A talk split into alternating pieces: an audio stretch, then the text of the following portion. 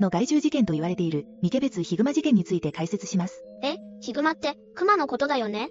それって、どういう事件だったの？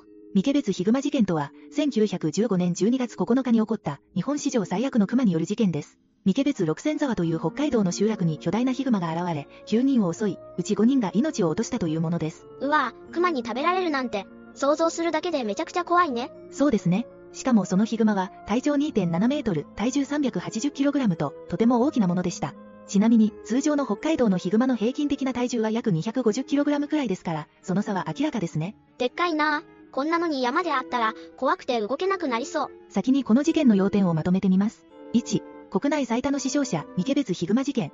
2、腹破らんでくれ、7人を殺害。3、軍の一個隊、将兵30名が出動する事態に。